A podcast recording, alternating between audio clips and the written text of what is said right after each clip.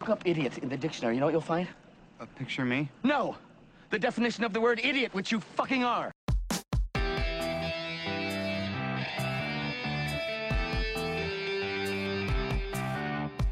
Hello, ladies and gentlemen, and welcome to I Do Movies Badly, a podcast exploration of my cinematic ignorance. I'm your host, Jim Rohner, and despite being an amateur film critic since 2006, I am woefully ignorant of many films, filmmakers, and genres that consensus has deemed important, and thus I have created this podcast to document my journey into cinematic edification. At the top of every month, I choose a filmmaker or genre of which I am woefully oblivious and discuss the, the significance and impact of that filmmaker or genre with a guest, who will then recommend me three titles most relevant to the topic, which I will then watch and report back on. This month, I'm exploring some films from Harold Lloyd, and joining me to discuss is co host of the Battleship Pretension podcast and new to this since the last time I talked to him, MFA recipient, Tyler Smith. Tyler, welcome to I Do Movies Badly. Oh, you're welcome. Uh, uh, you know what? I'm. Uh, it's uh, when you said MFA, I was like, "What are you talking about?" like, I don't, I don't think about, I don't think about that. Like the fact that I, um, yeah, I went back to school and I got my my master's degree in cinema and media studies from UCLA, mm. and that's something that is very exciting. But it still just feels like I was it felt like I was just doing what I always do, which is just talking movies and writing about movies. But I, it was on a college campus, and then like so I did that for a, a while, and then they said, "Hey, here's this big fancy looking certificate," and mm-hmm. I was like, "Oh, all right." Yeah. Neat. They, they said, Here, um, "Here's here's the paper that you spent thousands of dollars on." Oh, that is not how it worked for me. Oh. Because I'm a California resident, so already my tuition was very low. Okay. But then they also uh, had a grant not a grant, uh, stipend, a stipend uh, for all students starting the year that I started, thankfully. Oh, wow. Um, and then as a TA, uh, I did not have to pay tuition, and they paid me. So I think I came out of my master's program having made money. Well, actually, look at this, Tyler. You you know you were you you started out as a podcaster making money off of talking about movies. You went to school to make money talking about movies, and now I have to assume you're not making any money talking about movies as a teacher. No, I am. Oh. I, am yeah. looking, I'm looking for a downside of this so that I can feel better about myself. Is what I'm trying to say. Oh well, I mean, I still like drive for Lyft a little bit here and there, um, right. but it's it is crazy to think that uh, like that like last semester was my first time teaching a, a, college course, and it was a three hour and five minute class. I don't know why that five minutes was important, but anyway, um, it was a three hour and five minute class on Tuesdays, and it involved me lecturing, mm-hmm. Showing the kids a movie, yep. and then a discussion. Mm-hmm. So if you're doing your math, that you know movies are about two hours sometimes a little bit longer mm-hmm. so i had to do maybe like 45 minutes of lecturing and then a few minutes of discussion afterwards uh-huh.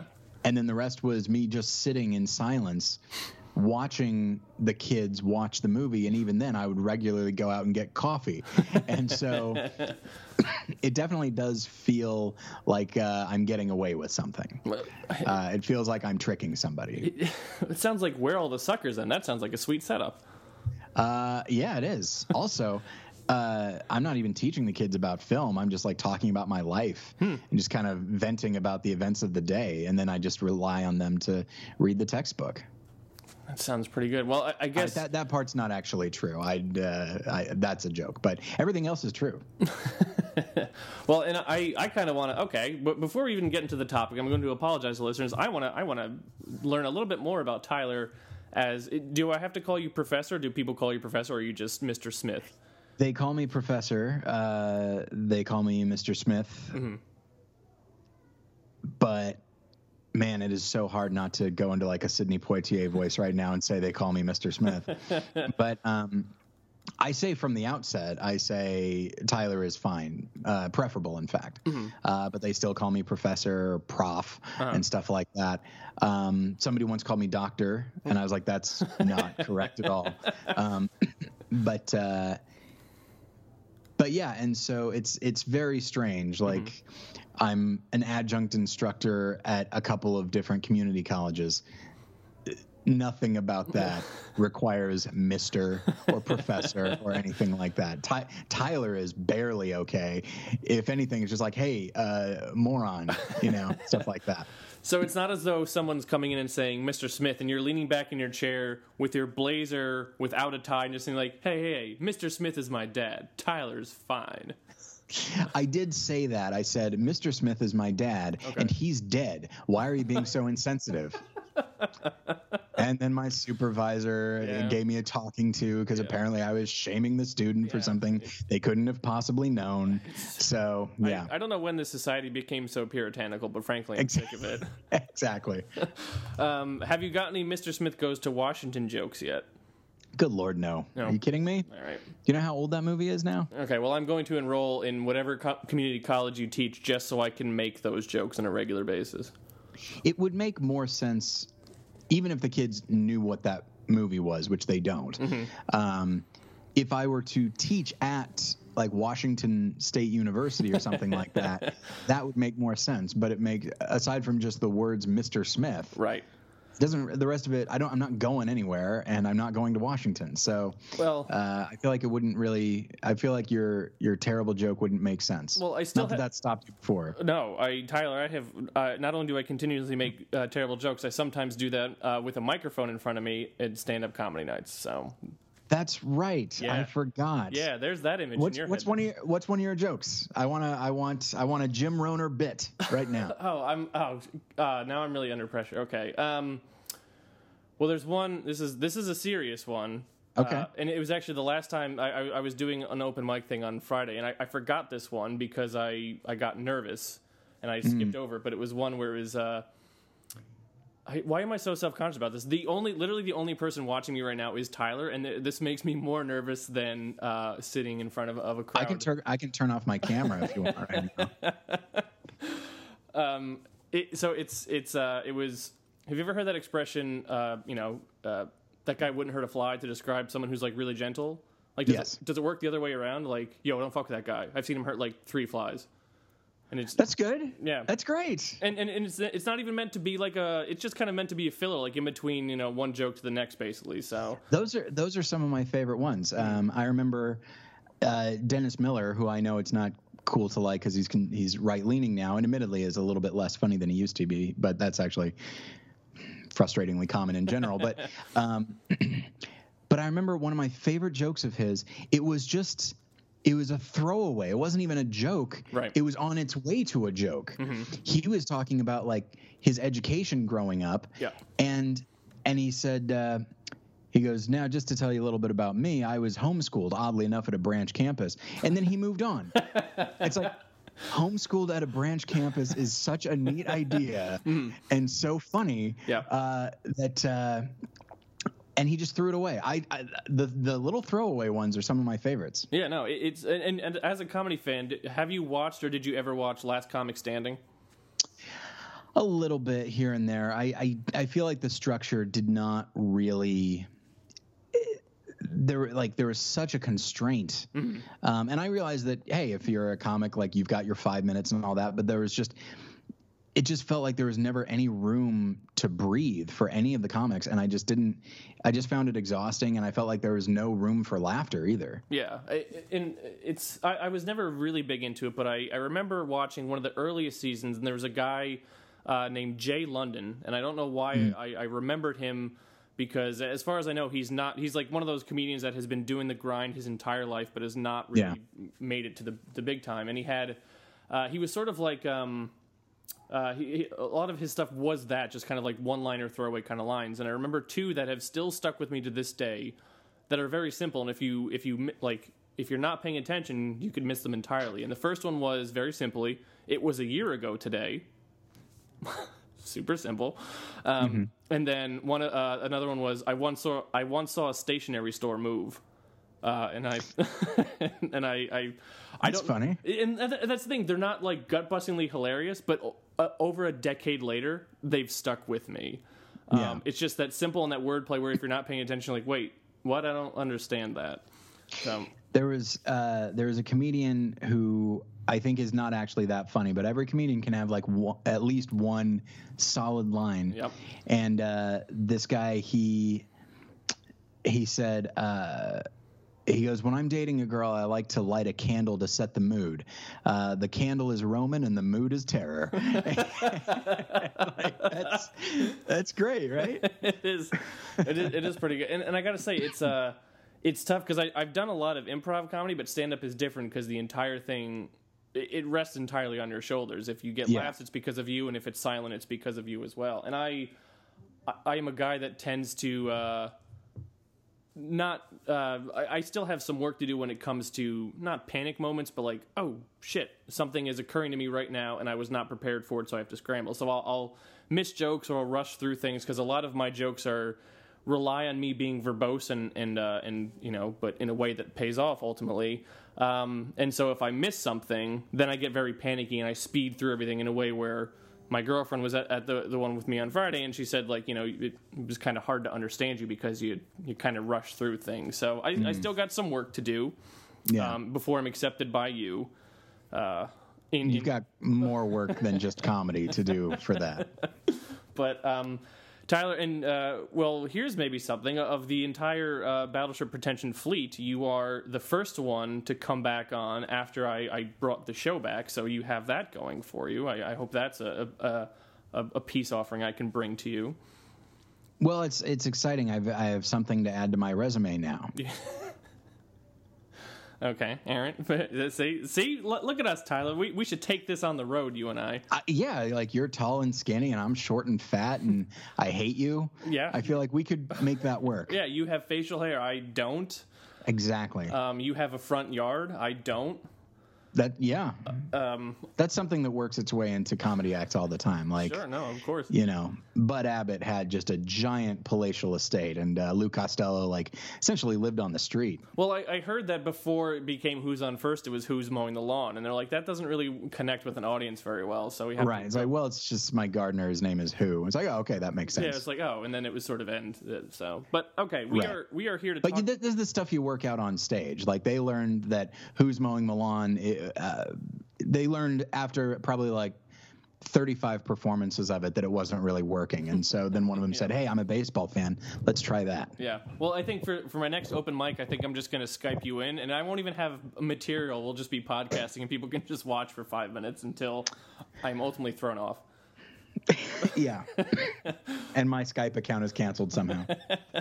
Um, okay, but but Tyler is here to to discuss the films of, of Harold Lloyd, um, and this is uh this is an I was talking to, to Tyler about this before we started recording that I should have maybe looked a little bit earlier because I went online to to, to IMDb, which is not to be confused with um, IDMB, which is of course I came first, and uh, to look up Harold Lloyd and, and saw that you know he he's got a few directorial credits, but by far he's known as an actor. Over 200 Yeah. credits on, on IMDb, so it's kind of a so so. I, I, I asked Tyler about it, but he said save it for the show. So we got the show now. So Harold Lloyd, more of a more known for for being an, a, a silent film actor than for being a director, like a Charlie Chaplin or a Buster Keaton.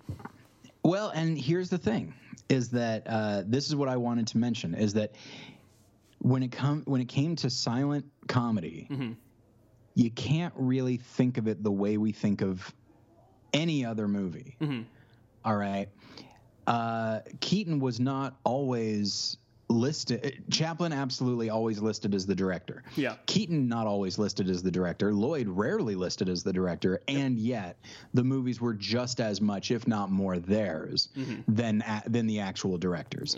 Um, they would be there, like they would help with. They, it's not like they showed up to set and the director said, "Here's what you're doing." Yeah. You know, like uh, I'll I'll stick with Lloyd. He would be there coming with like what what were called gag men. You know, it was silent, so the role of the writer is not what we think of now. Um, there is the you know the guy who came up with the scenario, uh, often with the help of Lloyd, and then there were the gag men, the people that came up with you know small individual you know jokes that lasted 10 seconds and then the longer comedic sequences Yeah. and then within that there would be little moments of comedy um, and lloyd would be there with the gagmen coming up with stuff with them and uh, and then and then on the set, the Lloyd would be coming up with stuff. You know, the director was there to just make sure everything moved and and got done. But I mean, I hate to say it, like it's it's even in the um, pardon me, even in the uh, the academic world where uh, the auteur theory is somewhat contested, but people will still refer to a movie as you know essentially owned by its director. You know, oh, Yeah. this is um Quentin Tarantino's Pulp Fiction. Yeah. They don't talk like that when it comes to silent film, unless it's you know. They say Charlie Chaplin's the kid or whatever, and while he is the credited director, um, the like I couldn't tell you who the official listed director of Safety Last is. It's Harold Lloyd's Safety Last for Right. all intents and purposes. Um, so, so yeah, as like when you if you look at uh, if you look at his his IMDb, like he's listed mostly as an actor and very little as a director, but he was instrumental in his films existing um, and and the jokes that came with it. And so it's the the world of silent comedy is is genuinely fascinating. It's this weird anomaly. Um, and I would say like the world of silent comedy and maybe even the world the the early world of sound comedy. Um, you know, I don't know who I don't know who directed Africa Screams, which is a Laurel and uh, which is an Abbott and Costello film. Yeah. Um, and so that it just it became these guys were the the the one could say the primary authors of their films, even though they weren't the credited directors. Chaplin, being something of an egotist, would never let anybody else uh, direct or or give anybody else the credit. His movies were his all around. He would write, act, direct, compose, produce. He did it all, um, and good for him for doing so. But uh, my patience for Chaplin is actually. Uh, uh, somewhat limited. He was he was brilliant, undeniably, but I definitely prefer both Lloyd and Keaton to him. It was the mustache, wasn't it? Yeah, that was it. I mean, I thought like, hey, stop stop taking Hitler's moves. I know that's not actually how that worked, but um, I, I'm very protective of, of Hitler's image. Um, so, uh, in the same way that like when I see Sam Elliott, I'm like, hey, you leave Stalin alone. Yeah, no, rightfully Um, so. It's really just facial hair. I get very possessive about facial hair. Yeah. Um, you know, like all these hipsters today, it's like, hey, uh, Fidel Castro uh, pioneered this look. You know what? That one actually, I, the other ones were jokes. This one is probably has much more of a basis in truth Yeah. than uh, No. than I mean for it to. But um, anyway, so yeah, it's uh, when talking about early comedy because it, was so much about the persona. Um, you know, like occasionally Buster Keaton's character had a name that wasn't Buster. um, but no, who cares? Nobody knows that. When people talk about the great characters, uh, when it comes to any other genre or or subcategory or whatever, they'll talk about the character themselves. Whereas when they talk about Keaton, Chaplin, or Lloyd, or Harry Langdon, or any of these others, they would just refer to the guys themselves. They might say the Little Tramp, or the Great Stone Face, or the Glasses character, which is uh, uh, Lloyd's character, but he was also just referred to as Harold in general. Okay. Um, so yeah, uh, I highly recommend. Have you seen? Uh, like uh, Chaplin and Keaton and all that sort of thing. I uh, I had uh, Charles Epting on uh, a couple years ago to talk about uh, Charlie Chaplin. So I, I've seen a little. I've seen a little bit of him. I shamefully uh, have to admit, my brother gave me The General on DVD years ago for my birthday, and I've never watched it.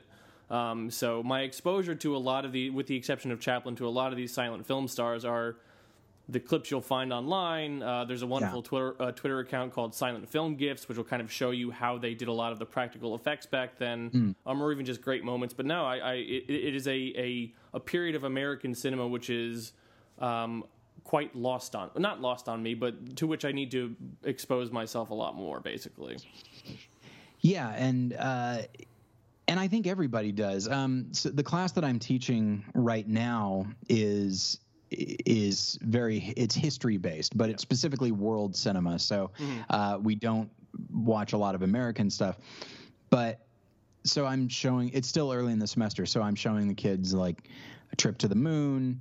I did show them uh, the Great Train Robbery, which is an American film, but then the Cabinet of Dr. Caligari and just this week Battleship Potemkin, and so various movies that have iconic images to them and nobody knows nobody knows where they came from Yeah. you know the the moon with a rock in its rocket in its eye in a trip to the moon is something you've seen before Yeah. uh, the very la- the very last image of Martin Scorsese's Goodfellas is a is a reference to the Great Train Robbery um you know, obviously the uh, the baby carriage sequence, uh, the baby carriage moment in Potemkin has been referenced a few different times. In every movie, Um, yeah. Kinda, yeah. uh, and then and then you watch Caligari and you say like, oh, okay, there's Tim Burton's career just right there on screen. um, and and and it definitely happens a lot with um, with the silent comedians. Um, there's a, a fair amount of Chaplin and the idea of uh, you know the front of a building falling and a person is standing right there and Yeah. then they happen to go through the window Yeah. that's keaton and we've seen it a billion times after that. And a lot of the stuff that i'm going to have you watch uh, certainly two of the movies that i'm going to have you watch for lloyd as you watch them you're like hey wait a second i know that. I've seen that before. So um, so yeah it's it's it can be fun i think for for film fans, even casual film fans, to watch this stuff and and see where the roots of certain things uh, came from. So, anyway, Yeah, and, and you you don't have to spoil it for me now, but I do get the impression the impression I, I have a feeling that one of the things you're going to recommend me um, is something that we don't have the climax of Back to the Future unless we had this film first. uh, probably Ish. yeah. Yeah. Okay. Yeah. Um, so and, and yeah, and, and I I want to I want to first kind of talk about you and Harold Lloyd because obviously you were best friends at some point. Um, Of course. But also when I when I first started this podcast and and peek behind the curtain, Tyler was one of the despite his his cool persona towards me, Tyler was one of the the the biggest encouragers and supporters when I first started this podcast, which I'm sure he regrets a great deal to this day. Now, when you say cool, you mean like Fonzie cool, right? Like, a like that. No, exactly. Yeah. Okay, no, good, I- yeah. You can't see the Hey, conversation. you should start a podcast. Yeah, no, yeah. and like then that. he rode off on his motorcycle in his leather jacket. exactly. um, uh, but um, he and Tyler gave me a list of like, here's the filmmakers I could talk about. First one was David Mamet, which is the obviously which kickstarted this podcast. Orson Welles, and then Harold Lloyd. And so you put it out there. It wasn't as though I Mm-hmm. was searching, hey, who could talk to who could talk to me about Harold Lloyd, but that was someone you had a passion for that you knew a lot about. So I guess what is it? I mean, Harold Lloyd. You've, you've already said that you didn't care too much for Chaplin and you know Buster Keaton's there, but what is it about Harold Lloyd for you that's like this is a, a person whose work or is a character that you that you connected with? I think so much of it comes down to the persona. Which persona do you prefer? Hmm. And uh, because you could take the gags themselves uh, of Chaplin, Lloyd Keaton, and I don't mean to imply that those are the, the those are the big three. But there's a guy named Harry Langdon. There's a guy named Max Linder. There are a number of other silent comedians. The ones that we tend to remember are those big three, and even then, I'd say Lloyd is debatable. Um, and so. Um, but you could take those those specific gags and kind of interchange them. Uh, what sells them and then what makes them unique uh, is the persona. Yeah, Um, so that when you see some of the gags in a Chaplin film, so much of it is so much of what sells it is the the little tramp's reaction to what's happening yeah, um, the thing itself could absolutely happen in a vacuum. And so, you know, I, I do, I don't mean to say that I don't enjoy Chaplin. I do a great deal. Um, but I think he was always so eager to make a difference and he was always so eager to incorporate, you know, uh, pathos and that sort of thing into his films. Yeah. And which is not a crime at all. Um, the issue for me is that he would do it so ham-fistedly so that you could almost see I know he probably wasn't saying this, but you could almost see him behind the scenes saying, "All right, enough fun. It's time for me to lecture." You know, it, it seemed very much like that. L- Uh, Keaton, I mean, he was definitely on a different level. he did not care much about pathos. He didn't care really if you sympathized with his character. Uh, he cared about the the technical elements of pulling off the gags so that often you would laugh at the sheer cleverness of what he was doing. Right. Um, not to imply that that was it. Obviously, his stuff was genuinely funny as well. Lloyd was similar to Chaplin in that he really wanted his character to be relatable.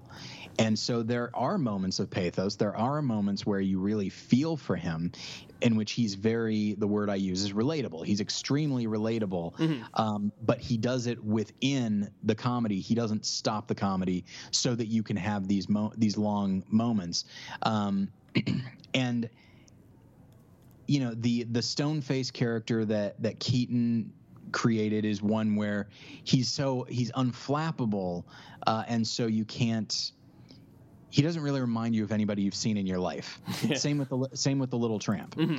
The the Harold character, however, um, yeah, he would have like all silent comedians, he would have big reactions to things and all that, but he didn't. He seemed like just a regular person.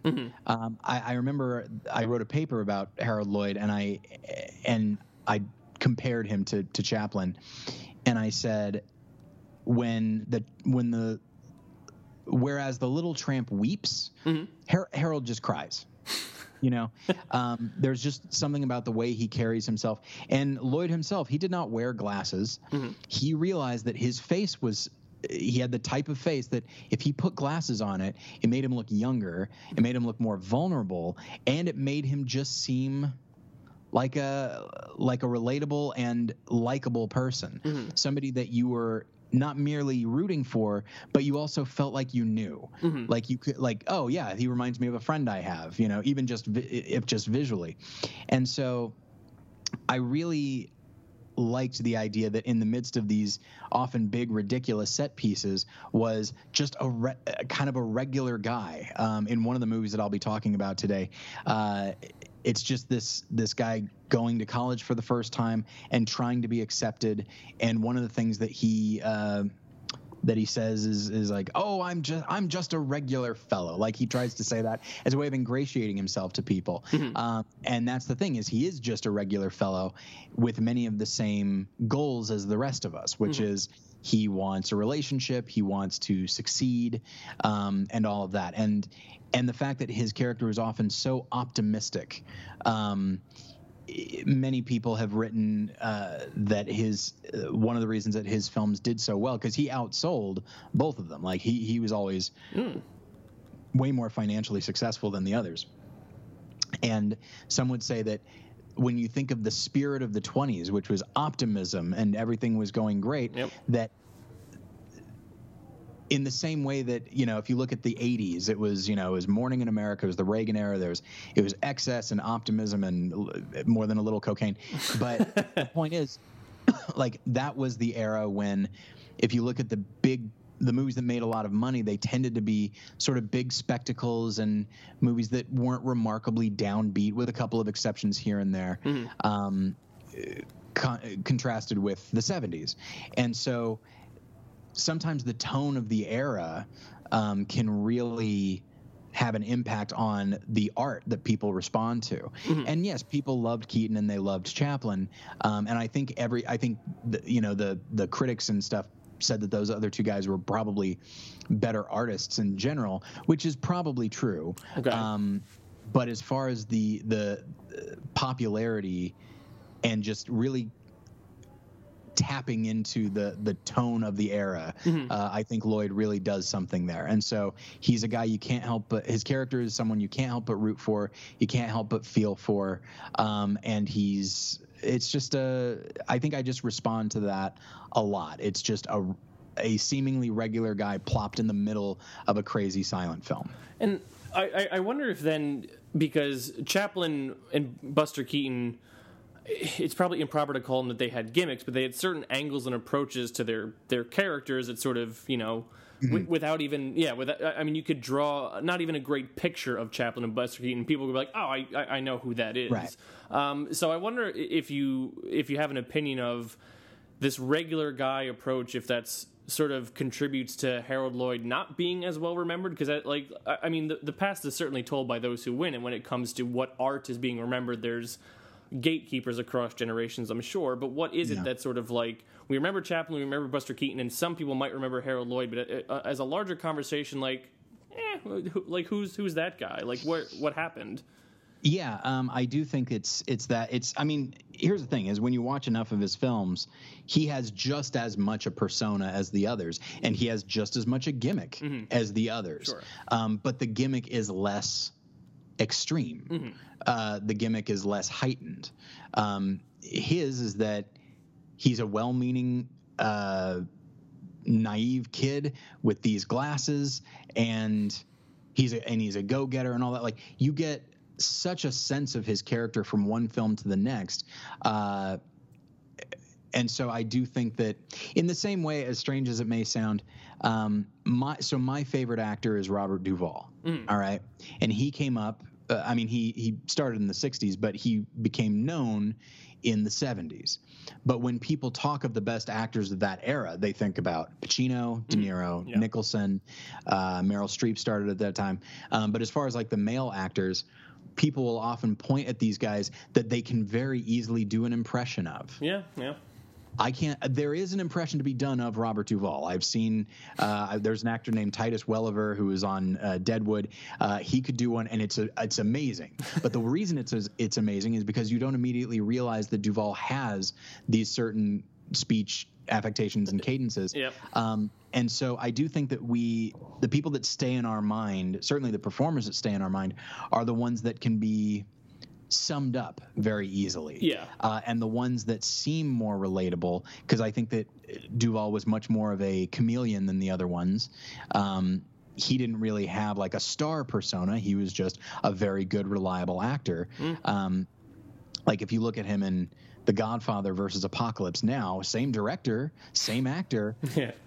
my characters couldn't be more different and so uh, so i do think that we gravitate towards the things that are bigger than life and like i said can be very easily described and summed up and i don't think lloyd was necessarily that like if it's between hey there's this uh, there's this sort of magical uh, hobo with this uh, top hat and this very this very flexible cane, and he finds himself in all these wacky situations, as opposed to uh, there's this guy with glasses. He reminds you of your friend. Like that's that doesn't sound that exciting to people, uh, but it's it's for that exact reason that I love it so much. And did because I, I mean, looking at uh, his IMDb page, I mean, he was prolific um, and and lived until the 1970s. That doesn't mean he was working until the 1970s, but um, it starts thinning off, and, and, and really, there's nothing past 1947. There's not a whole lot in the 30s. Uh, Right. how, how did how did he adapt to the sound era? Was he was that part of what kind of contributed to Harold Lloyd no longer making Harold Lloyd movies? Uh, he did better than the others, I would say. Uh, Keaton, I don't think even tried to transition. Um, Chaplin made silent films well into the sound era, um, and because his name meant something to so many people, they still went for him. Um, Lloyd continued to work and actually did make movies in the sound era, and they were moderately successful. Um, but I think a lot of it is that he got older, and frankly, he made a lot of money. He was a brilliant he was a brilliant businessman. and so he didn't really need to act he didn't really need to work anymore. Um, and then after a certain point he became and I don't I don't see some people what I'm about to say some people could look at it as like narcissistic. He became much more committed to his own legacy and the idea of of people not forgetting him or the other silent comedians. Um, and so his name became attached. He became, in the same way that uh, for a number of people in the 70s, Orson Welles was just as much, if not more, of a personality than an actual filmmaker or actor.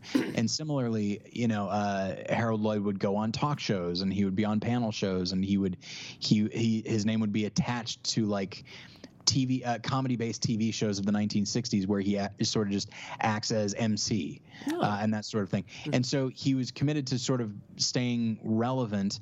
Uh, and but what's frustrating is that a lot of film students became less interested in him, maybe because his stuff was so it felt so of the time in the 1960s, in 1920s, whereas Chaplin's character always seemed to exist outside of time, and you know Keaton's character often seemed to exist outside of this world. Um, whereas you know that that is the potential downside of having a character. You know, the often the stuff that is the most popular is the stuff that is not going to age super great, um, and so that and then shortly after Lloyd passed away, his family didn't really know what to do with his stuff. They had total control over it, but when it came time for home video, you could find Chaplin stuff, you could find some of Keaton stuff, you couldn't find any of Lloyd's. Right. So there was there were at least two generations of of film students. I don't mm-hmm. mean generations like every 20 years, but just you know, every about probably about every 10 years, there's like a new crop of film students that Yeah. would cite different influences, and so there are easily two, maybe even three generations of film students for whom they maybe they were interested in Lloyd, but they did not know at all how to get a hold of his stuff. Mm-hmm. Thankfully, his family started coming to their senses probably about 10, 15 years ago, and released his stuff on DVD. And then I I do think that when Criterion got hold of his stuff. I think that's the best thing that could have happened to his career because, um, again, not that he's around to. It's the best thing that could have happened for his legacy. Yeah. Because I think, much as I may disagree with this general attitude, I do think that when Criterion snatches up your stuff, it means something to a lot of people. Yeah. And so there are people who might not have cared much about Lloyd, and now they kind of do. And now there's like, well, I mean, if Criterion got it, then it must mean something to somebody. And so, uh, so yeah, he actually was he was successful and remained successful for a long time. Um, he just wasn't successful in the exact same way that he was in the 20s. What? No, and I'm I'm trying to figure out a way to phrase this question. But was he, in regards to being a, a personality and like a force in the in the silent comedy era, was he sort of on his own? And, I, and I'm trying to figure out in a way this makes sense. Like, because Chaplin was like an establishment and sort of his own thing, and Buster Keaton went on to co-found United Artists, and so that was a group of people. Was like. Harold Lloyd did did he was there was he simpatico with people was he just sort of his own person doing his own thing No, he was very well known and very well liked uh, in the industry, and that's the thing is like Keaton felt a certain degree of competition with Chaplin. He didn't. He didn't feel anything like that with Lloyd, and he could have because Lloyd was infinitely more successful.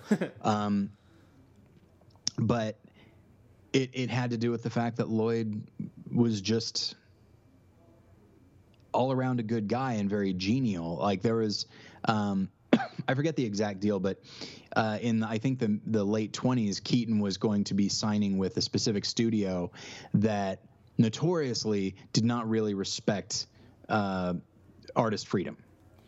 And word got around Hollywood that that was going to happen. Eventually, it did happen. But when word got to Lloyd, he called Keaton and he said, "You should not do this. this is going to be very bad for you for your films, and you're going to be miserable." I believe he said something like, "They're not. They're not your type." Um, and so, you know, that's if he felt some type of competition because he certainly he was more popular but i think he knew at the time that people regarded chaplin and keaton better.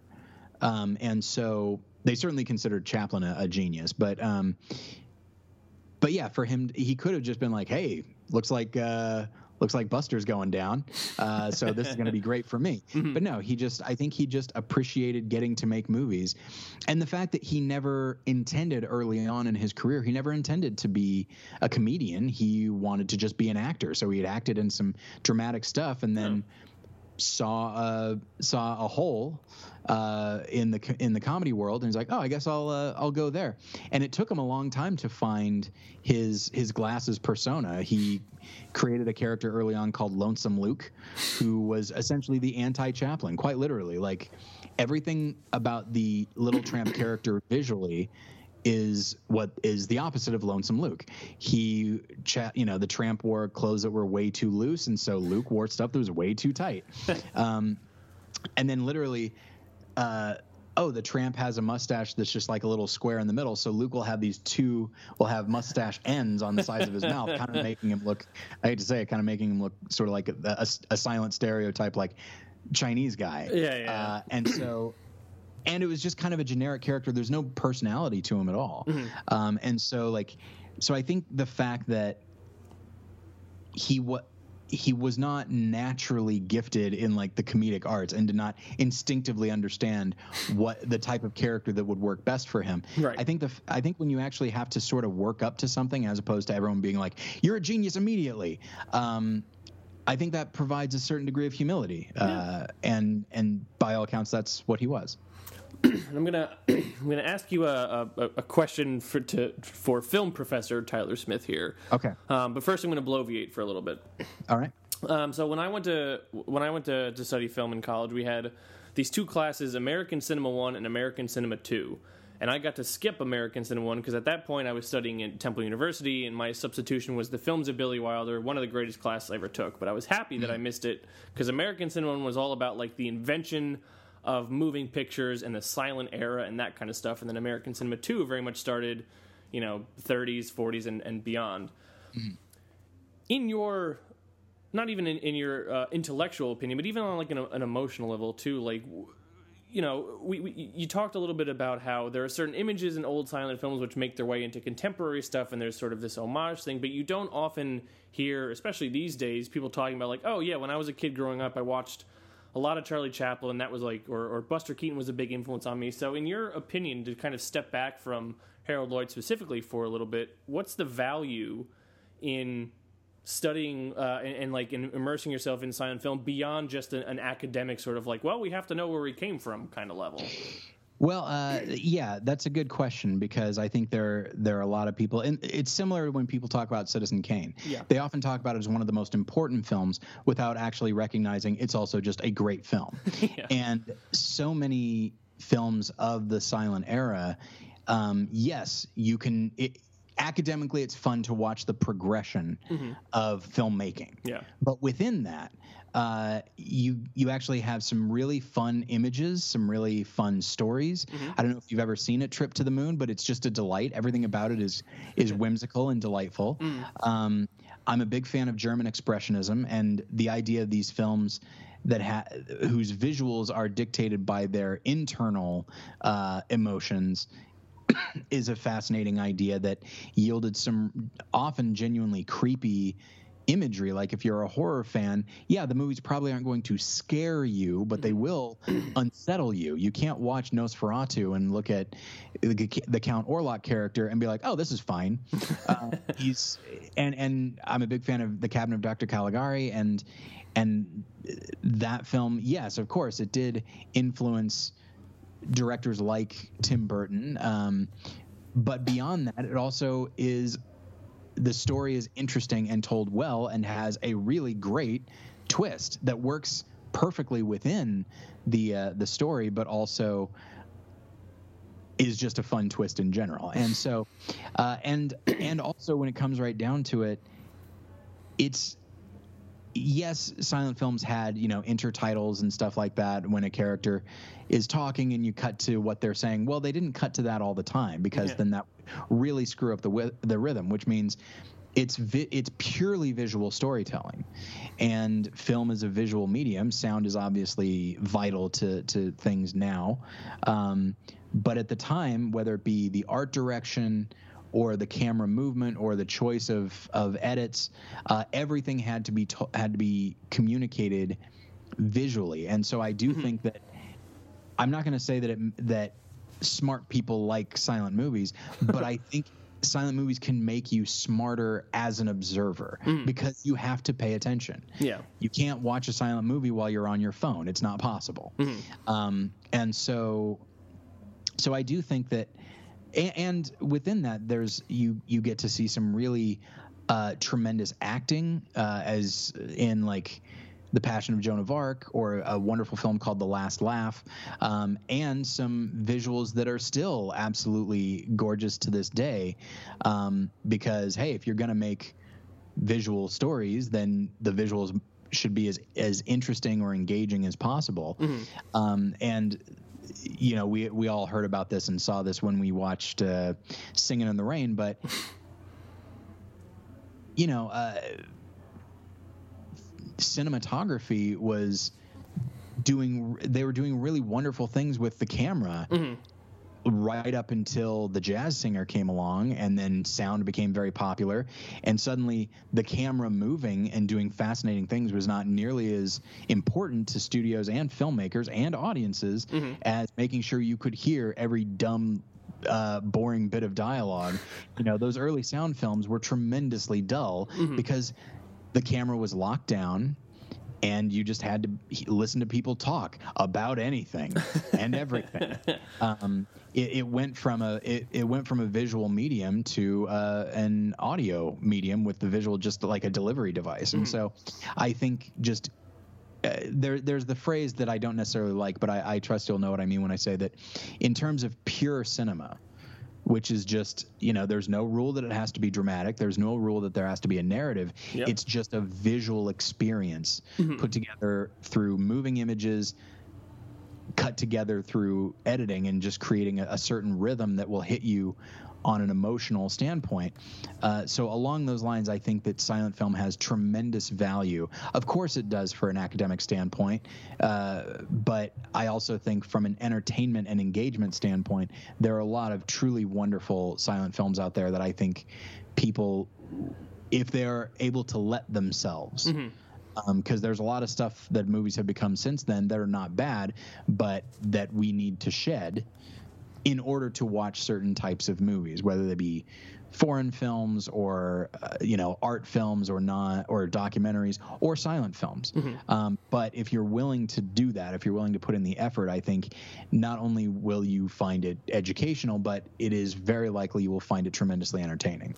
Well, and, and I, I'm also amazed. I, I'm not the kind of guy uh, yet. I'm sure I'll, I'll get to this point at some point in my life, but I'm not the kind of guy yet to to think uh, to kind of say like, oh, things were better when we were doing this kind of thing. But Right. then you see, like I, I mentioned the the Twitter account, like Silent Film Gifts. A lot of that is sort of it, it sort of deconstructs how I mean how Charlie Chaplin filmed that scene where he's skating around in the department store and it looks like he's going to fall off in, into the next floor, but he's not. And it's all these practical, ingenious ways of, of Yeah. creating something which come from a, a technological confine. And I just think you know why why aren't people still kind of doing this? I mean, if if if it if they were doing it back then when they didn't have you know the money that certain uh, filmmakers have now and they had a lot less technical capabilities, why aren't we trying to duplicate these things now? Because it seems like you could still make a pretty good. Uh, a, a pretty good believable product and something which is uh, kind of gets a, a little extra kudos because like hey you, you did something that hasn't been done for a long time and you didn't have to shoot everything against a green screen Well, I will say that in the production of, I believe, Sherlock junior uh, Buster Keaton fell off a train and broke his neck. he did not realize he broke his neck until many years later. Um, he was a bit of a drunk, and uh, and during a just this was actually just during a photo shoot. Harold Lloyd was holding what was supposed to be a prop bomb. Turned out it wasn't, uh, and so he blew some of his fingers off and had to wear like a fake. Uh, like a fake hand. I mean, it was it was essentially a glove, but it had some fake fingers in it. Um, and you know, this stuff was dangerous. If you do practical stuff, it can be very dangerous.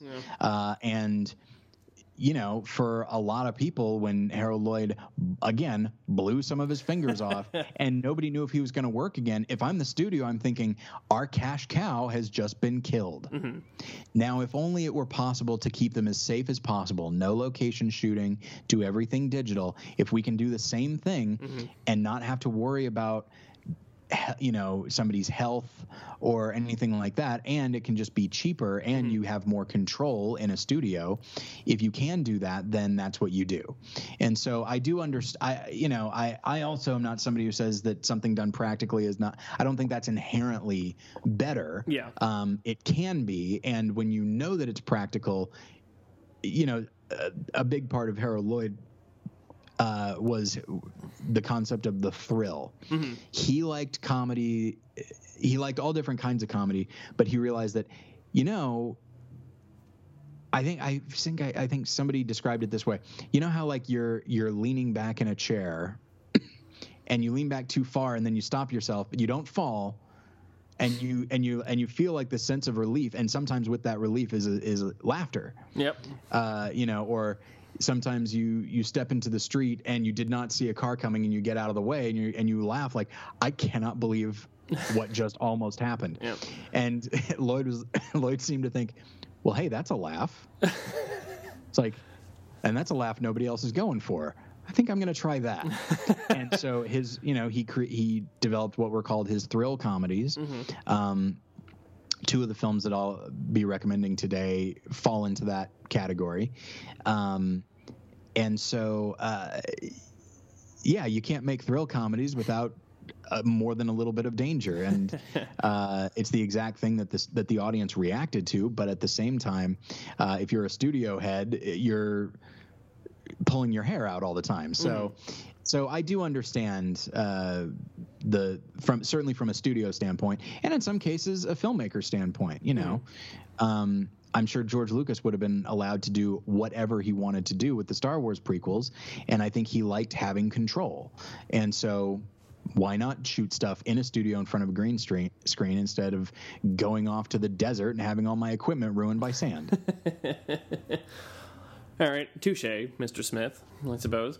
Um, and, and now, what about? Uh, I'm, I'm once again, I'm trying to kind of figure out how to how to phrase this, but almost sort of like the idea of because when, when we talk about silent film, especially in sort of an academic context, there's sort of this idea of it being sort of precious because it, it's sort of a, a, a, a it is such a, a historical artifact. It's a time and a place, and also because um, a significant portion of it, probably most silent film which is shot, has not survived because we just Right. they didn't consider that stuff. So, what about like the even the is there validity to the mythology of like because it even exists it is itself valuable i mean it has to be like there has to be bad silent films out there which are, are available i mean harold lloyd was an actor in over 200 of them you can't tell me that 200 of them are of course classics that are worth seeking out Right. Yeah. No. It's you know it, what is it? Uh, in Chinatown, John Huston's character says that uh, ugly buildings, politicians, and whores all get respectable if they last long enough.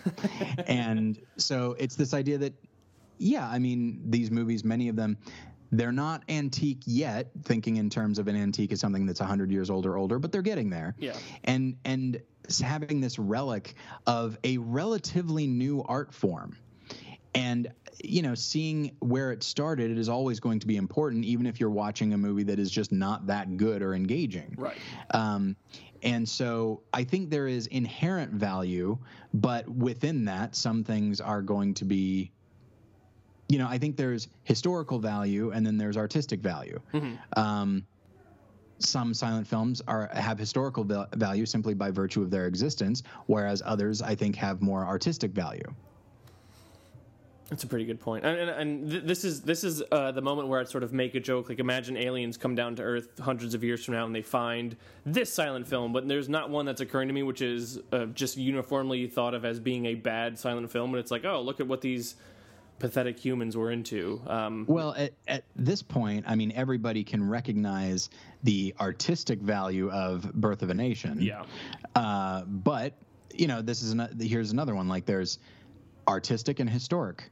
Uh, it was valuable historically at the time, and it is valuable artistically now. But historically, when we look at it, we're like, oh, the film the film is showing more than it meant to, as like a, as like an uh, a snapshot of the time. Though even at the time, people got mad at Griffith for the racism in the film. So Can't uh, it's easy why. for yeah, uh, it's easy for us to say like like oh my gosh, I can't believe how racist people were back then. And undoubtedly they were more then than they are now, but people at the time weren't thrilled with it either. So, Yeah. you know, I hmm. think they liked the idea of this epic 3-hour silent film, but um but yeah, there there are uh, there are films that I think are just not that interesting, but as tends to happen, I couldn't name any of them because by the time they get to us, the ones that are preserved are the ones that are viewed as important, and usually they're viewed as important because they're pretty good. Yeah, that's a very good point. So, um, and now normally before we, we transition into the the recommendation specifically, I, I like to kind of ask the question of, especially when we're thinking of a filmmaker, like what sort of movie would you have wanted to see this director make Um, I'm I'm I'm wondering if that's still a relevant question, just because Harold Lloyd. I mean, over 200 credits. This guy made a whole lot of stuff. I, I mean, Yeah. was there? It's it's not as though it seems kind of weird to be like, oh, I would have liked to have seen Harold Lloyd being a German expressionist film because, like, well, why? That just seems right. contrary. Or so in, instead, I'm going to I'm going to ask if they were casting, or if you were casting a biopic on Harold Lloyd, who would you want to see him played by? Lee Evans. Oh, okay. Do you know who that is? He, I I think I uh, um, he was in The Hobbit, wasn't he? No, that's uh, that's Lee Pace. Ah, Okay, no Lee. I, at least I uh, at least I think so. no, Hang I, on, I let think, me. I think you're right. Uh, here's why. Because when I first saw the movie, Rat, uh, not Rat Race, Mouse Hunt. Okay, I saw that before I ever saw a Harold Lloyd movie. Okay. Um, and then when I saw a Harold Lloyd movie, I was like, that guy looks exactly like the guy from Mouse Hunt. um, and at this point, he might be getting a little bit old. Um, but like, if you look him up on IMDb, Yep. uh, he definitely looks a lot like him. You might you remember him in There's Something About Mary. He's like the British guy who's like uh, disabled, and then it turns out he's just faking all of that for sympathy. Here's here's where I admit I've never seen There's Something About Mary. It's fine. It's it's a good movie. And I, I, Um, yeah, I mean, at this point, I, I probably never will, not because of any anything about how terrible it is, but just like, eh, the moment's passed. Uh, yeah, that's probably true.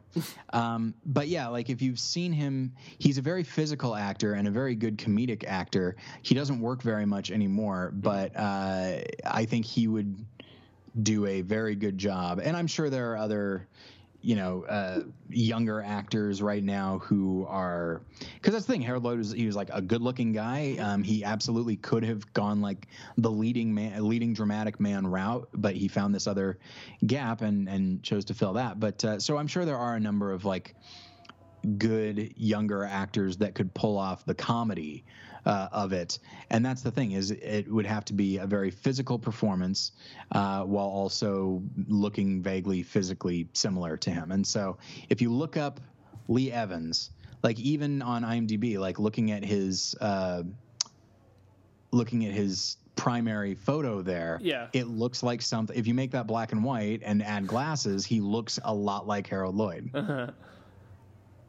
Okay. so anyway.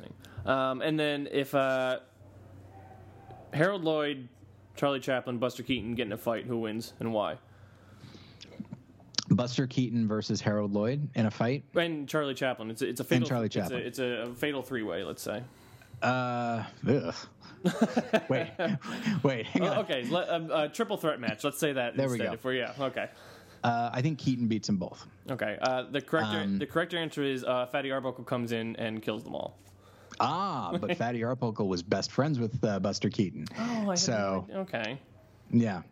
Okay, I did not know that. All right, well, um, and I guess one final thing before we get into the predictions. Uh, I was going to say this at the top of the show, but I forgot until right now when I heard it. I apologize if there's any a- ambient noise. As of this recording, I'm recording it um, 17 minutes before the Super Bowl is uh, about Oh, to yeah. begin, and uh, I I live above a sports bar, as I've documented on this podcast before. So I'm going to apologize if there's any noise. I assumed the Super Bowl was starting later than it was, so I'm like, oh, Tyler and I will be fine, but uh, we're not. Um, Tyler, do you have any predictions for Super Bowl L one one or whatever it is tonight? Uh, a good friend of mine is a big fan of the Patriots. Okay. So I'm going to say the Patriots win by 85 points That seems because I want my friend to be happy. and then we, we can check once uh, once this podcast goes live to see uh, how right or wrong Tyler was. My only prediction is, um, as quoted by Buster Lang, played by Mr. T, pain. Uh, that's the only thing that I tonight. Um, okay, so that that comes to the part of the show when we actually talk about the films that you will be recommending to me. So Tyler, your number one recommendation for a Harold Lloyd for film for me is I don't know. Okay, I do.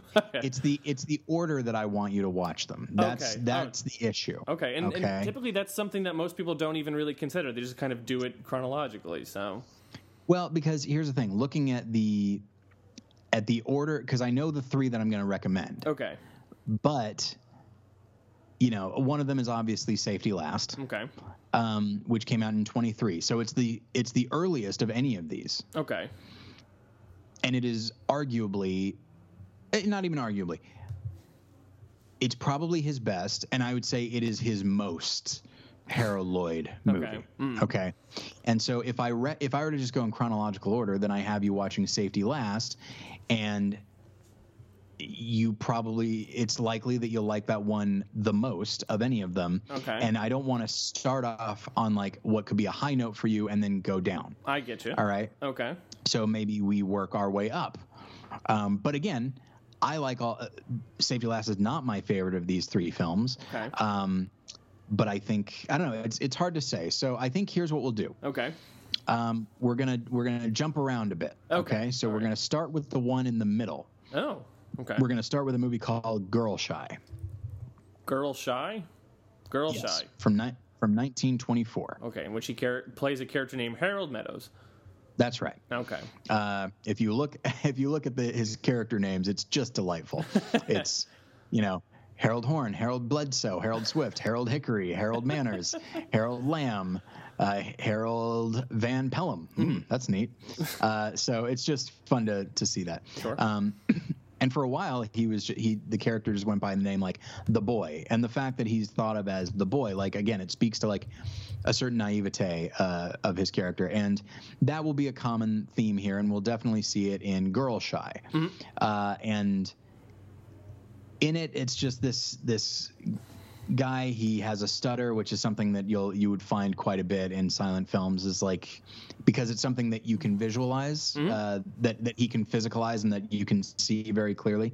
Um, and it also gives a reason why he's not talking. So uh, he's he's very uh, he's very naive. He's very shy. He has a stutter, but he has a, a rich inner life and and knows what he would like to be. You know, he would like to be this dashing uh, hero that can sweep women off their feet and all that.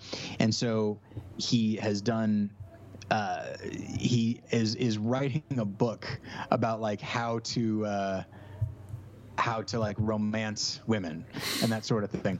Um, and there's a, there's some wishful thinking in the book, but it's also like he he is actually writing this thing and he's taking it seriously. Um, and in the midst of this, he's also uh, in love with this one girl who's going to get married to another man, and you'll see you know, when you watch the movie, you will see some graduate in there, Oh. um, which is to say, uh, the the climax of the film is that he is he has to get to the church to try to stop this wedding, and of course, as tends to happen with silent comedy, uh, he get, he can't he doesn't just hop in a car and arrive. He uses every mode of transportation you can, and it is very funny, um, and and it speaks to it speaks to certainly a Keaton type sensibility, but a Lloyd one as well, which is like constant motion. Um, that, that was much more of a Keaton thing than a, than a Lloyd thing. But here, uh, the thrill from his thrill comedy comes from uh, having to get somewhere fast, and so no matter what, he's going to. You know, there are moments when he's when he uh, is in a vehicle and then it crashes, and without missing a step, uh, he's just on his feet running, like almost at the same almost at the same pace. Right. And so all of that is a lot of fun, and it's uh, all of that leading to a really wonderful. Uh, climax within the climax and so uh, and this is this is an, an example where uh, we feel sad for the character's naivete we know that the world is going to come down hard on him and then when it does he has a very human reaction which is tears. He feels and and it doesn't feel like to go back to what i was saying it doesn't feel like he's weeping like chaplin did um, and it doesn't dwell on it too long and he's not trying to make any larger points. He's just telling you a story about a character and this is the moment in that character's life when he realized that things are not what he thought they were. And so uh, it's a it's a wonderful and that's the other thing is he was also because he was a, uh, an actor before he was a comedian he's able to pull that off uh, in a in a somewhat subtle way. And so I do think that. Uh, I think it's it's a good jumping off point. It is not my favorite film of his, um, and of the three that I'll be recommending, it is my third favorite uh, of the bunch. But it is still a very good introduction to him. Um, and now you, you talk about uh, the graduate, but seeing as it's a comedy, I'm I'm kind of hearing like, or maybe it's there's a a, a Wayne's World two element in the well, or or I guess there'd be a girl shy element in Wayne's World two instead, which go. was also spi- inspired by uh, the graduate. And Yeah, well, it's that's the thing is, I mean, the so graduate, the graduate is uh, considered by many a comedy, and the, and Mike Nichols came up in the world of comedy. He was part of Nichols and May, a, a comedy duo. Yep. So I have no doubt that he had this sequence in mind from Girl Shy when he was thinking of the the sequence at the end of uh, the graduate. So, yeah, that's an example. Um, it's, I mean, it definitely tonally is a little bit different, but it's I think the concept is still there. Um, and now I, I do I do want to make sure because I, I I'm I this is this is a, a problem I've had later on where I've recorded episodes and realized that that, that a title is not available. It doesn't seem to be anywhere readily available right now. How is how is this something to be to be seen by the larger population? Because it doesn't seem like it, it's on Amazon unless I wanted to buy. Well, where was it here? My internet is being funny. The uh, the Les Classiques de Burlesque Volume Two for DVD, which um, includes the general girl shy, some type of Laurel and Hardy shorts, and, and that sort of thing. But All right, just go with that one then. oh, fair enough. Um, don't don't necessarily search Amazon for girl shy. You won't approve of every of every. Result. Oh no, I stand by every everything with the title "Girl Shy." Um, yeah, it's that's true. Uh, it is it is hard to. The other two movies are very easy to find, uh, but uh, but "Girl Shy" might not be. So hang on one second. Um, number one result on Amazon for uh, Girl Shy, by the way, The Shy Girl and the Football Star, uh, a novel by Julia Canini, apparently. Just putting that out there. Okay, so if you go to YouTube, you can watch "Girl Shy" in its entirety. Oh boy. Uh, so there you go. Well, and that's that. That is one of, uh, I guess, the unfortunate but also fortunate thing about a lot of these silent films are um, that was the case. I, I believe uh, the very first um, film that Charles Epting recommended for uh, Charlie Chaplin, which I believe was The Tramp, the short The Tramp, is also uh, available to to watch on uh, YouTube as well. So let me just Yeah. double check Tyler's work here because uh, I I don't trust him. Yep, it appears as though Girl Shy is available um, in full on YouTube. So your story checks out. You are still right. you are still trustworthy. Okay, good. Thank you. Um, okay, so we got Girl Shy is the first one. Uh, what are we doing for number two here? Uh, next, let's go ahead and do safety last. Okay. Um, so it came out in 1923. It is. It's the one with the iconic image of him hanging off of a clock. um, that is the that's part of the final sequence. It's only one moment of the final sequence, uh, in which he uh, he's the story is that he's a, a young guy who's come to town to make good. You know, he's come to New York to make good, and he gets a crappy job, but the and he falls in love with this girl. But he he feels I don't think it's something she's communicating to him, but he feels that while he has the job he has, he just he's not going to be able to provide for her. He's not going to be able to take care of her. He won't be good enough for her. So he's constantly trying to find ways to improve his his station. Uh, and then he at the time there was you know the concept of like sitting on flagpoles and stuff. Um, there was also at the time there was a very popular thing in new york and it was the human fly which is people that people that scale buildings. Still happens. just yeah it does yeah but I, uh, I work. it was Uh, a new phenomenon and very exciting at the time yeah, I do. I work uh, a couple blocks away from the New York Times building, and just I believe uh, shortly after Trump's election, there was someone who was scaling the New York Times, which is quite popular of a destination for people to scale because of the rather sort of ladder grid-like structure of the uh, the the facade. yeah it's uh it plays a, a big role in the film because he realizes oh what i'll do is as sort of a marketing technique and just kind of a way of getting people's attention for certain things. Because he works i think at like a department store like a macy's type department store. Okay. and so he goes oh i'll have i know a guy who's who does this. I will hire him to like scale the building. Everyone will be paying attention and it'll just draw attention to our building. And then uh, a really it's just a just a delightful uh, sequence of events where um, the uh, he works it out so that he will do it for one floor, and then the guy will like uh, sort of disguise himself as Harold Lloyd, and he'll go the rest of the way. Uh, but then the guy gets in trouble with a cop, and Harold Lloyd has to scale the whole thing, and which actually does speak to. I mean, there are people that like really dig into the thematic elements of these movies, and it's tough because, you know, when it's a comedy, especially a comedy of the time, and it's not Chaplin. Um, it's hard to know if they were thinking in those terms. Um, so one could say that there's an unconscious quality to it that that if if Lloyd was meant to be sort of this, if his character was sort of this all-American, uh, well-meaning, upright boy, um, that and it's the 1920s where that's it's very and we hey we had won World War One, we're doing great.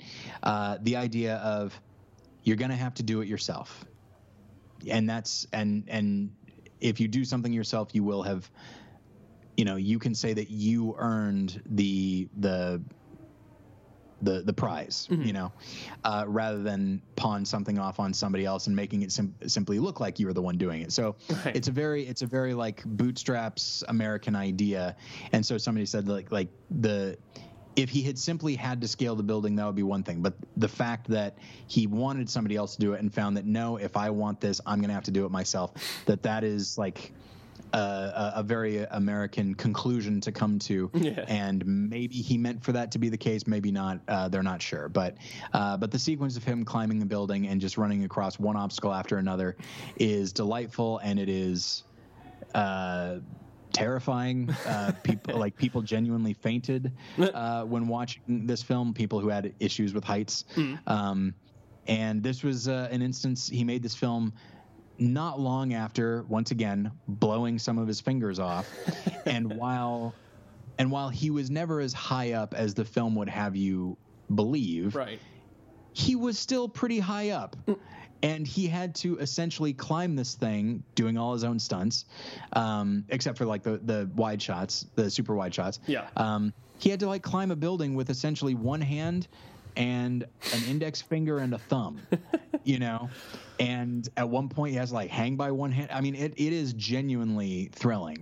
And it's, and they're like I watched it with friends uh, many years ago, and during the sequence, like one of the many sequences where he just comes so close to falling, my friends was like, huh, whew. like it just it's there's a breathlessness to it that uh, I think people really respond to. Yeah, I mean, you make it sound like such a big deal, but I have to assume back in the 20s, people were blowing fingers off all the time, and it was just they grew back quicker though in those days. I, from what I understand. Exactly. Yeah. yeah. It's because we all started getting uh, those uh, vaccines that we stopped Yeah. able, uh, being able to grow back our tails and well, stuff. It, it was that and the combination of once they started putting fluoride in our water, that's when everything was, down. Exactly. was downhill. Exactly. Um, it, whoever wrote the IMDb summary seems to uh, really know that the or or want to highlight uh, that what this film was known for because the summary is just a store clerk organizes a publicity stunt in which a friend climbs the outside of a tall building. Like that's not a summary. That's just something that happens at some point in the film. Yeah, I mean it's it's definitely the climax of the film, but that's there's easily 45 minutes of other things before that.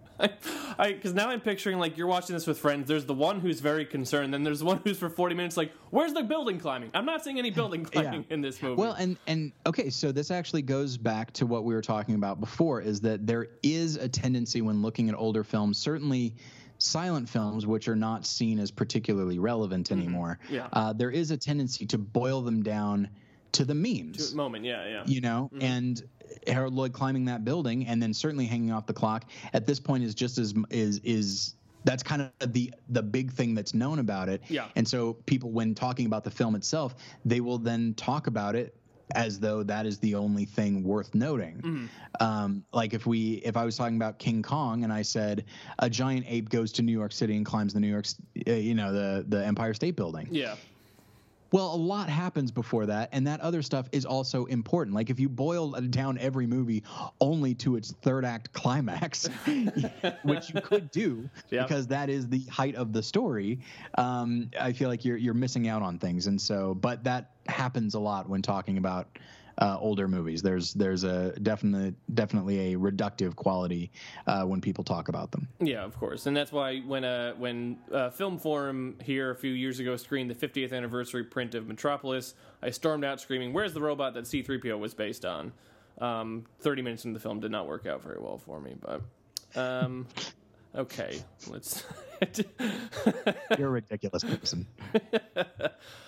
Yes, that's true. Um, okay, so we got our our, our first two, uh, and now, of course, that means we have to get on to our third and final recommendation for Harold Lloyd. And and of course, I mean, as as we were talking about earlier, yes, we have in Safety Last is where he's hanging off the clock, which is very.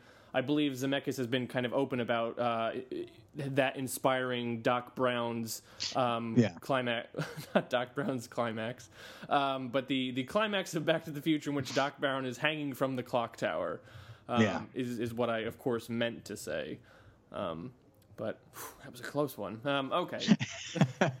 now, All right, so yeah, now let's get on to the actual thing, which is the the third and as final. fun as it would be to just let you keep talking, uh, we're gonna go. The last one is the 1925 film *The Freshman*, Oh. which um, is my favorite of his films, uh, and actually does not. It, it it does have a climax. It, it's a uh, it's a, a football game, uh, appropriately. Um, but uh, it's not thrilling the way you know this this big um, you know race to the finish uh, that you'd get in um, Girl Shy or the climbing of the building in Safety Last. It's not that type of thrilling. It's emo- it's more emotionally thrilling, and within it there are you know a lot of amusing little moments here and there.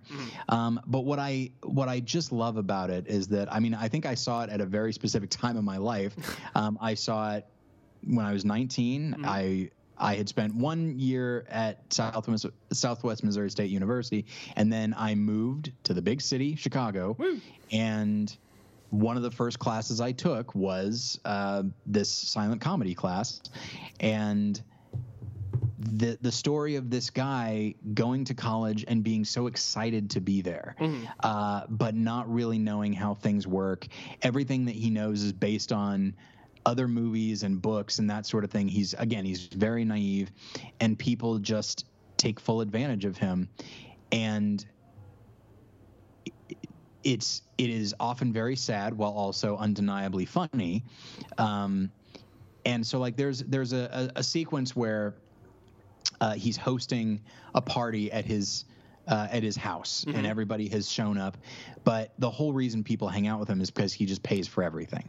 so he's he's hosting this party, and everyone's like, "Hey, a place to get free food and and free booze." Although I guess it was the twenties, maybe not booze, but free stuff Free soda and we can just exactly and we can just go and hang out with our friends all on this guy's dime and so uh so he has a suit made uh for you know for his party but of course the suit isn't totally finished. And so as the party is going on like parts of it keep fa- he has to just sort of keep it together um throughout. And it's often very funny.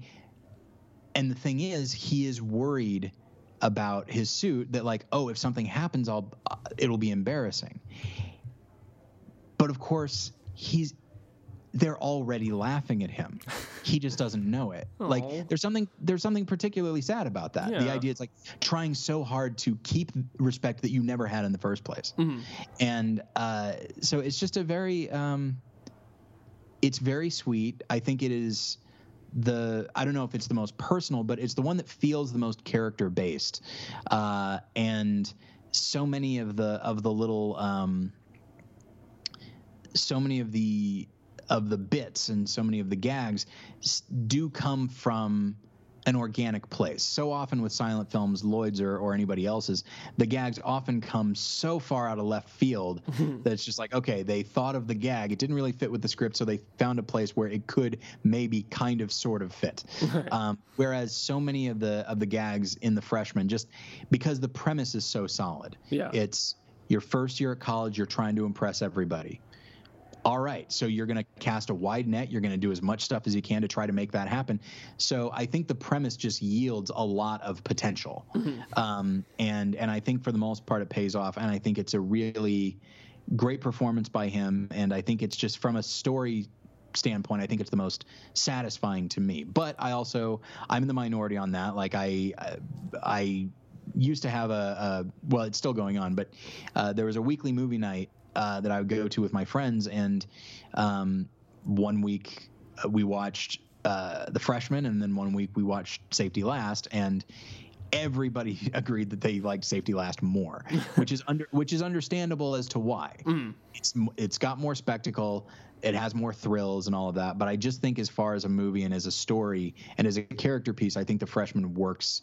best for me. Well, and, and it, even just the premise of it, uh, of uh, like safety laugh is like oh or safety laugh safety last you, you kind of hear that in the setup like oh well this is it's going to be heightened and this sounds ridiculous but then you kind of hear like hey a, a guy who goes to college and wants to be popular and everybody's laughing and I was like well that that hits too close to home that's not funny Yeah. that's just tragic Yeah. But it is also very funny within all of that. So Right. I, I, I remember uh, I uh, this past Christmas I uh, I watched a whole bunch of stuff with my Christmas movies with my girlfriend. Some which for the first time, some for me, some which for her. I, I finally saw Die Hard for the first time over Christmas, the very first time. Um, everybody was yeah, I don't I don't I don't really see it as a Christmas movie. uh, take that, the internet. Um, um, and uh, and I, I showed her National Lampoon's Christmas Vacation, which is one of my favorite movies, and which I find absolutely hilarious. And at the end, she just said, "That wasn't funny. That was sad." and it's uh, and and it was like, I, yeah, I guess I can see that too. a lot of comedy could just if you just twist it one a little bit more, you're like, oh, the Griswolds are a deeply miserable family. yes, especially. Um, yeah, that. Uh, but yeah, so I can see how someone might sit through the freshman and just kind of be like, I, I don't know, th- this was just that's just a sad thing. That's what happens to people. We shouldn't be laughing at this situation. Um, Yeah. But I, I don't know. I, I, I'm, I'm not sure about that. Uh, or at least in the sense of, I'm sure I will find it absolutely delightful, and if not, I'm going to send you a lot of angry text messages, of course. Um, all right. um, and it's it's funny too, uh, getting back to this idea of, of these movies being Harold Lloyd movies, and you know the the kind of uh, poo pooing the idea of the auteur theory. All three of these, according to IMDb, were directed by the same guy, a guy named Fred C. Newmeyer. Fred New- but Newmeyer? Yeah, yeah. It, um, is anyone And- go, is anyone going to think like, oh, what's my favorite Fred C. Newmeyer film, or what's your favorite one? and they and they might like in his defense i don't mean to to to crap on him like clearly lloyd found somebody he could work with Yeah, yeah, and course. somebody who got what he was trying to do and could help him realize that so i don't mean to to you know take it out on on newmeyer like he was experienced and and he turned out some very good you know very good movies Yeah. but at this but yeah it's Th- no one would say that it's a Newmeyer joint. Yeah, I mean, there, there's something to be said about a collaborator who kind of knows what you're doing, what you're. I mean, you you know, when getting to the actual auteur theory, I mean, you, you, you kind of you don't have a Scorsese movie unless you have Thelma Schoonmaker as the editor either. Yeah. Um, it, it's Yeah. a, it's that sort of thing, you know, and it, it a lot of times it, it seems to be a director editor thing, which is rather kind of interesting. Um, Mm-hmm. Tarantino and Sally Menke until she passed away, that sort of thing. Um, Yeah. But yeah, so that's a that is just an inter- interesting little thought. Okay, so as a, a recap, we got Girl Shy, we got Safety Less, and we have the Freshman. So yes. um, all right, so th- this is this is gonna be, and, and I'm actually kind of a, a little bit surprised too because I know when we were when I was talking to to Charles about uh, Charlie Chaplin, a lot of these were sort of like The Tramp is a short uh, film. I think it's around 30 minutes, maybe a little bit shorter, maybe a little bit longer. I'm not really sure. Um, Yeah. And then he eventually did, but all these are are pretty much uh, around the hour 20 mark, if not more. So these are all feature length films. Yeah, I mean, part of me, eh, because that's the thing is he transitioned into longer films pretty, not necessarily quickly, but easily. I think he realized that, oh my gosh, I can, I can really explore character story and just have some really, I mean, you know, the the the building sequence alone in Safety Last is 20 minutes, you know, which would be longer than a short film. I think he really understood that with a lot of these thrill comedies, certainly that like the more you draw this stuff out, the more thrilling and exhausting it can be. yeah, that's true. so I think he took to it pretty quick. Okay. Um, so that's uh, that's um, it in terms of our conversation. I guess Tyler, is there anything more or, or final parting notes you want to have about Harold Lloyd? Uh, not that I can think of. I'm I'm excited to see what you think. I've never I've never known anybody who um, who did not care for Harold Lloyd. Um, they might not like him as much as I do. They might prefer Keaton and Chaplin. And I do think that that Keaton certainly was just sort of a better filmmaker in general. His films were always more visually interesting. Um, but as far as just again relatability and just the stuff that I tend to look for in comedy, um, I think I just prefer Har- Harold Lloyd. Well, I, I get it. I, I feel optimistic since I, I came or since I brought the, the podcast back. There's only been really one blip on the radar. Dario Argento in October didn't really do a whole lot for me. Um, But uh, in terms of the comedy stuff, I the Ealing comedies uh, that Gavin Meeby has talked about were absolutely delightful, and that's Which which of those did you watch again? um, I'm gonna forget the order here, um, and maybe even some of the names. I know I did the Man in the White Suit, Okay. um, the one in which uh, Alec Guinness plays seven different characters, kind Hearts and Coronets. Kind Hearts and Coronets, and then the Lady Killers. uh, yes, the Lady Killers was the final Okay. one. Yes, all of those are very good. Um, I was surprised that he didn't go with uh, the Lavender Hill Mob because it is a great. It's it is a delightful film. He, um, I, I know he referenced that one a number of times, and I believe there's probably a specific reason that he didn't.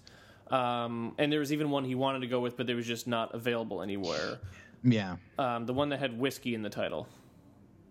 Oh, I can't think of it, but yeah, Yeah. I know what you're talking about. But yeah, um, I, and I think it was I think it was um, a toss up between the Lady Killers or the Lavender Hill Mob, and, and he ended up going with the Lady Killers.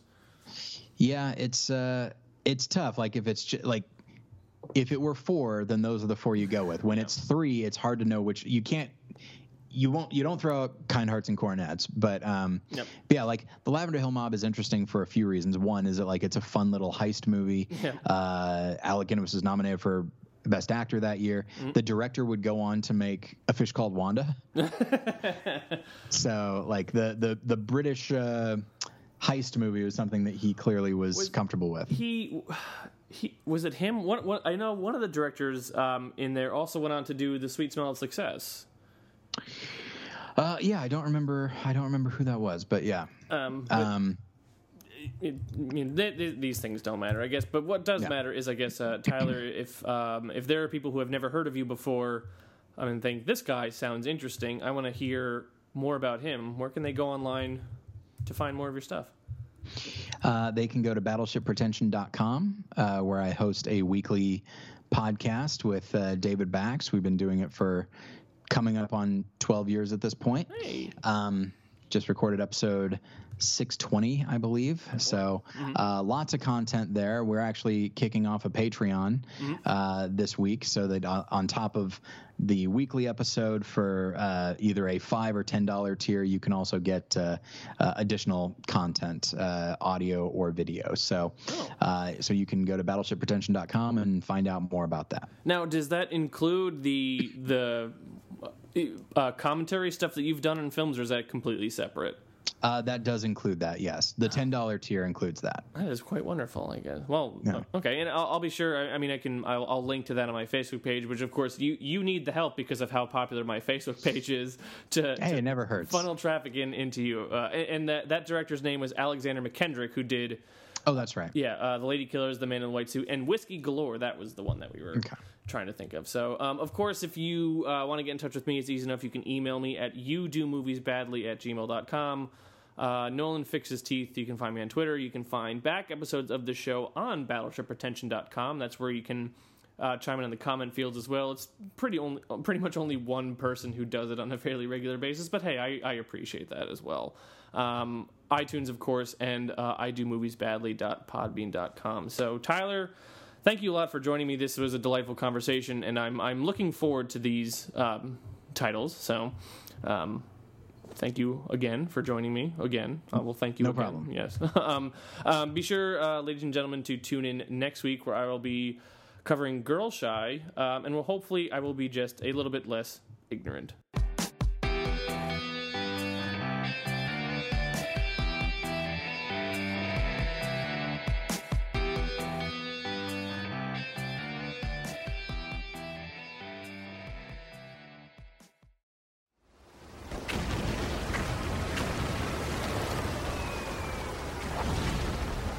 This program is a proud member of the Battleship Pretension Fleet.